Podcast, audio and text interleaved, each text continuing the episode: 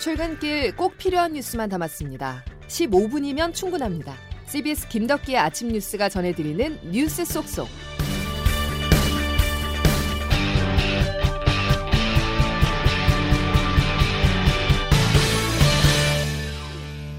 여러분 안녕하십니까? 9월 20일 김덕기 아침 뉴스입니다.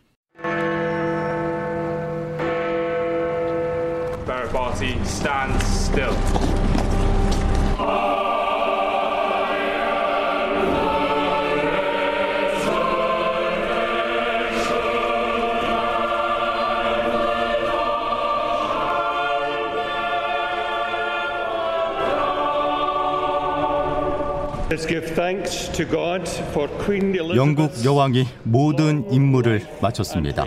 지난 70년간 군주로 재임했던 엘리자베스 2세 영국 여왕의 장례식이 어제 국장으로 엄수됐는데요.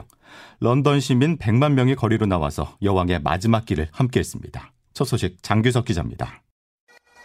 포차에 실린 고 엘리자베스 2세 영국 여왕의 관. 왕립 해군의 호위를 받으며 웨스트민스터 사원으로 들어옵니다. 엘리자베스 2세 여왕이 결혼식과 대관식을 올린 장소입니다. 상주인 찰스 3세 국왕과 윌리엄 왕세자, 해리 왕자 등 왕실 직계 가족이 뒤를 따랐습니다. 윤석열 대통령과 조 바이든 미국 대통령을 비롯해 500여 명의 세계 정상들과 왕족들은 미리 장례식장에 자리를 잡고 행렬을 기다렸습니다. 장례식은 오전 11시, 우리 시간으로 어제 저녁 7시 데이빗 호일 웨스트민스터 사제 집전으로 시작됐습니다. 저스틴 웰비 캔터베리 대주교가 설교를 했고 트러스 총리가 성경을 봉독했습니다. 50여 분간의 장례식 말미, 마지막 나팔 소리 The Last Post가 울리며 영국 전역은 2분간 묵념에 잠겼습니다.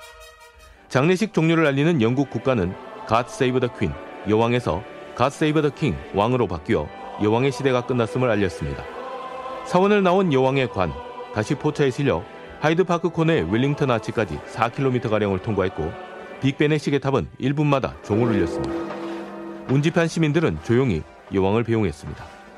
하이드파크에 도착한 여왕의 관은 영구차로 옮겨져 왕실 가족들의 공식 주거지 윈저성으로 이동했고 왕실 가족들이 비공개 예배를 치렀습니다. 이어 왕족들이 묻힌 프로그모어 하우스의 영묘에 앞서서 간 남편 필립공과 함께 여왕은 영면에 들었습니다. CBS 뉴스 장규석입니다. 코로나 사태 이후 처음이었습니다. 세계 지도자 500여 명이 한자리에 모인 것 자체가 대단히 이례적이었는데요. 그래서 세기의 장례식이라는 말이 따라붙었습니다. 윤석열 대통령 부부도 장례식에 참석해 조의를 표했습니다. 이후 윤 대통령은 다음 순방지인 미국 뉴욕행 비행기에 몸을 실었습니다. 런던 현지에서 곽인숙 기자가 보도합니다. 윤석열 대통령과 김건희 여사는 런던 웨스트민스터 사원에서 거행된 엘리자베스 2세 여왕 장례식에 참석했습니다. 장례식에는 바이든 미국 대통령 부부와 트러스 영국 총리, 마크롱 프랑스 대통령, 나루히토 일왕 부부 등 260개국 정상 500여 명 등 2천여 명이 함께하며 여왕의 가는 길을 애도했습니다. 장례식 참석을 마친 윤 대통령은 곧바로 유엔 총회가 열리는 미국 뉴욕으로 이동합니다. 이번 5박 7일 해외 순방의 키워드는 자유와 연대, 경제안보, 윤 대통령은 우리 시간으로 내일 새벽 유엔 총회 기조연설에서 자유와 연대를 강조하며 동맹국들의 협력을 구할 예정입니다. 한미 한일 양자회담을 통해 우방국들과의 외교전도 펼칩니다. 한미 정상회담에선 통화 스와프 혹은 그에 준하는 조치에 대한 논의가 이뤄질지 막판까지 진통이 있는 한일 정상회담에선 한일 관계 개선의 실마리를 찾을 수 있을지 주목됩니다. 영국 런던에서 CBS 뉴스 곽인숙입니다. 유엔 총회 기간 한일 정상회담이 열리냐 마느냐를 놓고 양국의 신경전이 치열했는데요. 한일 외교 장관이 뉴욕에서 만났습니다. 정상회담이 약식으로라도 열릴 가능성이 높아졌습니다. 워싱턴에서 권민철 특파원입니다. 박진 외교장관은 뉴욕 시간 월요일 오후 하야시 요시마사 일본 외무상을 만났습니다. 정상들의 뉴욕 방문을 하루 앞두고 전격 회동한 겁니다. 뉴욕 한일 정상회담의 의제 조율용이라는 관측이 나옵니다. 최근 며칠 사이 분위기만 놓고 보면 정상회담 연료도 낙관은 금물입니다. 우리 정부가 정상회담 추진 사실을 언론에 공개했을 때 일본 정부는 일본 언론을 통해 불쾌감을 드러냈습니다. 우리 정부의 일방적 발표에 대한 반감 때문입니다. 또 기시다 후미오 총리 지지율이 20%대로 떨어진 상황에서 알맹이 없는 회담이 악재가 될 수도 있기 때문입니다. 이런 사정 때문에 우리 정부는 한일 정상회담 개최 여부에 어제는 노코멘트로 태도를 바꿨습니다. 설사 정상회담이 열려도 큰 성과를 내기가 쉽지 않은 구조입니다. 핵심 의제인 강제동원 배상 문제는 내 이익이 상대에겐 손해인 이른바 제로섬 관계이기 때문입니다. 따라서 윤석열 대통령이 뉴욕타임스 인터뷰에서 소개한 일괄 타결 접근법이 변수입니다. 여러 현안을 모두 녹여 서로 이해득실을 따지기 어려운 결과물을 도출할 수 있습니다. 그렇더라도 우리가 낮은 자세를 취한 걸로 비춰진다면 거꾸로 우리 정부에게 독일 수도 있습니다. 와싱턴에서 CBS 뉴스 권민철입니다. 여의도 소식으로 이어가겠습니다. 대정부 질문이 시작됐습니다. 예상대로 여야는 한치의 물러섬 없이 부딪히고 또 부딪혔는데요. 국회 국방위에서는 여당이 문재인 전 대통령을 국감 증인으로 신청하기도 했습니다. 조근호 기자입니다. 정기국회 대정부 질문 첫날 가장 뜨거운 쟁점은 영빈관이었습니다. 영빈관 짓는 예산 878억 알고 계셨냐고 묻습니다. 몰랐습니까? 저는 몰랐고 신문을 보고 알았습니다. 영빈관 사용 문제 같은 경우는 대통령께서 직접 메시지를 냈던 사안인데 그 문제를 밑에 있던 참모들이 전혀 대통령께 여당은 지난 정부의 태양광 불법 행위 의혹을 부각하는 데 집중했습니다. 태양광 이권 카르텔은 5%만 조사했는데도 보조금 입찰 담합, 특정 대출 등 2,616원 규모의 비리가 드러났습니다. 지금 의원님 지적하신 대로 문제들이 발견됐고 제기되고 있기 때문에 이 부분은 저희가 수사를 요청할 그런 국회 국방위원회에서는 문재인 전 대통령의 국정감사 증인 출석 문제로 여야가 충돌했습니다. 군의 통수권자가 대통령이었기 때문에 국방위원회에서 부르는 겁니다.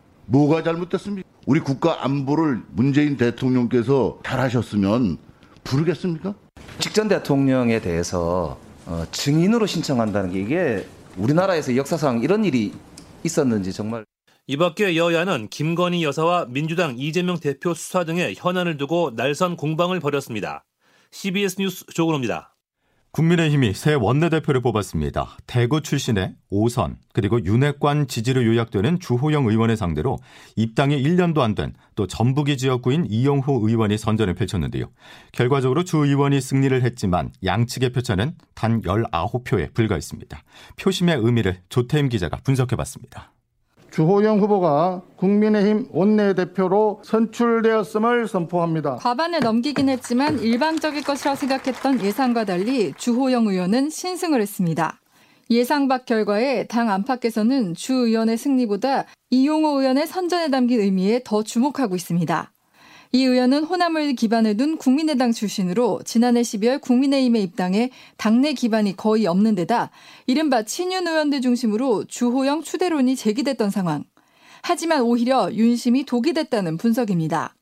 이 의원의 선전에는 윤심을 내세워 당 운영을 주도한 이른바 윤핵관 등에 대한 반감이 표를 통해 드러난 것으로 보입니다. 이 의원도 이런 점을 파고들었습니다.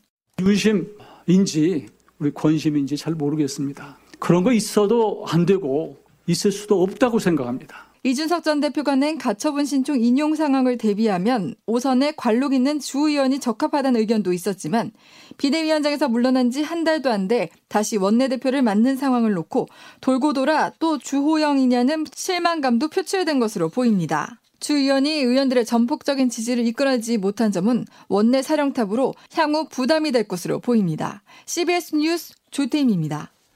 지금부터 고물가 상황을 한번 짚어보겠습니다. 라면에 김치, 유제품, 커피, 빵까지 식료품 가격의 도미노 인상이 시작됐는데요. 정부 고위 관료들이 가격 인상을 막기 위해서 해당 업계를 향해 경고성 메시지를 날리고 있지만 소용 없어 보입니다. 경제협력개발기구는 올해 우리나라 물가 상승률 전망치를 5.2%로 올리기도 했습니다.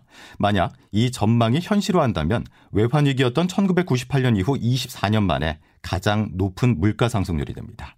양승진 기자입니다. OECD는 한국 경제 보고서에서 한국의 올해 소비자 물가 상승률 전망치를 지난 6월 4.8%에서 5.2%로 0.4%포인트 상향 조정했습니다. 한국은행 전망치와는 동일한 수준이지만 정부 전망치의 4.7%, 국제통화기금 4.0%보다는 웃도는 수치입니다. 하지만 정부는 여전히 10월이 지나면 고물가 상황이 나아질 것으로 보고 있습니다. 다만 곳곳에 물가 상승을 부추기는 요인들이 적지 않다며 촉각을 곤두세우고 있습니다. 추경호 부총리입니다. 분야별로 물가 불안 요인들이 잠재되어 있어 한시도 경계감을 늦출 수 없는 상황입니다. 다음 달 인상이 예고된 전기 도시가스 요금 등 공공요금 인상이라 경제 위기 수준으로 치닫는 달러 강세가 대표적인 복병입니다. 올해 경제 성장률 전망치는 종전 2.7%에서 2.8%로 0.1%포인트 상향 조정했습니다. 내년 경제 성장률 전망치는 직전 전망치보다 0.3%포인트 낮은 2.2%로 제시했습니다. OECD는 국내 총생산 성장은 내년에도 계속되겠지만 글로벌 경기 둔화로 성장 속도는 완만해질 것으로 예상했습니다. CBS 뉴스 양승길입니다. 물가 상승은 어쩔 수 없이 환율을 주시해야 합니다. 해외에서 들어오는 원재료값 폭등의 주요 원인인데 달러가 오르며 물가 상승을 더 부추기고 있는데요. 원달러 환율 1,400원 돌파를 눈앞에 두고 있죠. 이번 주 미 연준이 다시 한번 큰 폭의 금리 인상을 한다면 1,450원까지 갈 수 있다는 전망이 나옵니다. 이 내용은 박지환 기자가 취재했습니다. 외환 당국이 금융위기를 겪었던 지난 2008년 이후 처음으로 대규모 시장 개입에 나섰지만 원달러 환율 상승세를 당장 꺾지는 못했습니다. 지난주 연이은 구두 개입에 이어 15일과 16일에는 수조 원에 달하는 정부 개입 추정 달러 매도 물량이 쏟아졌지만 효과는 잠시뿐이었습니다.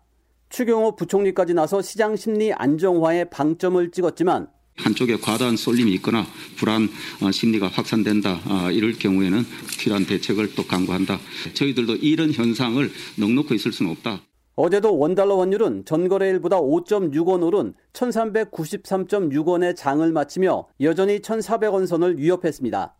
이에 따라 원달러 환율이 1400원대를 넘어서는 게 사실상 초읽기에 들어갔다는 전망도 나옵니다. 특히 한국 시간으로 모레 새벽 미 연방준비제도가 정책금리를 석 달 연속 0.75%포인트 올리는 이른바 자이언트 스텝을 결정할 가능성도 매우 큽니다. 이럴 경우 안전자산인 달러 강세가 심화되면서 원달러 환율 상승 압박은 더욱 거세질 것으로 전망됩니다. CBS 뉴스 박주원입니다. 물가 상승은 주머니가 가장 얇은 학생들에게는 큰 부담입니다. 학식 가격도 오르자 점심값을 줄이려 노력하는 학생들이 늘고 있는데요. 양형욱 기자가 대학가로 나가봤습니다. 3개월째 외식 물가가 8%대를 기록하는 가운데 고려대, 한국외대 등 서울 주요 대학교 학생 식당도 가격을 올리고 나섰습니다. 지난 1일 한국외대는 중석식 가격을 기존 3,500원에서 500원 인상했고 고려대는 당장 오늘부터 1,000원 인상해 학생 식당 한 끼 가격이 6,000원에 달합니다. 2학기가 개강한 9월의 캠퍼스.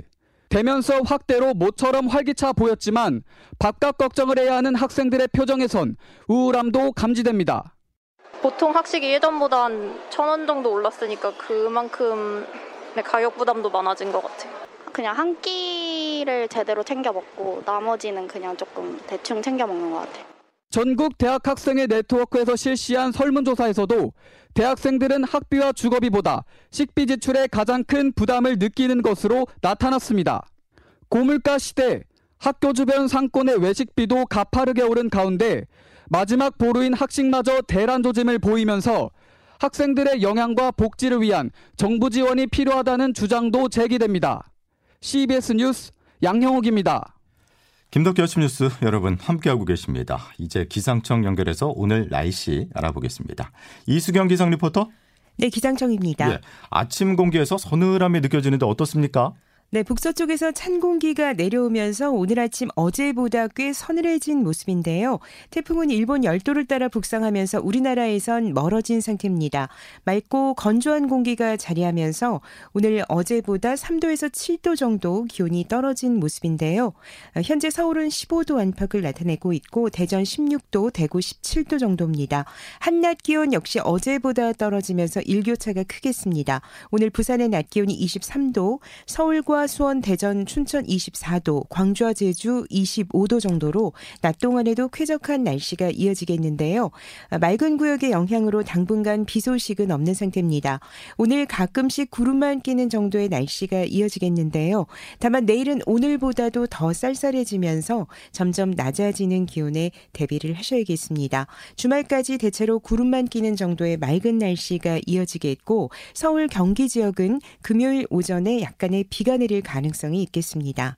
날씨였습니다. 태풍이 물러가긴 했지만 해안가 안전사고에 각별한 주의가 필요합니다.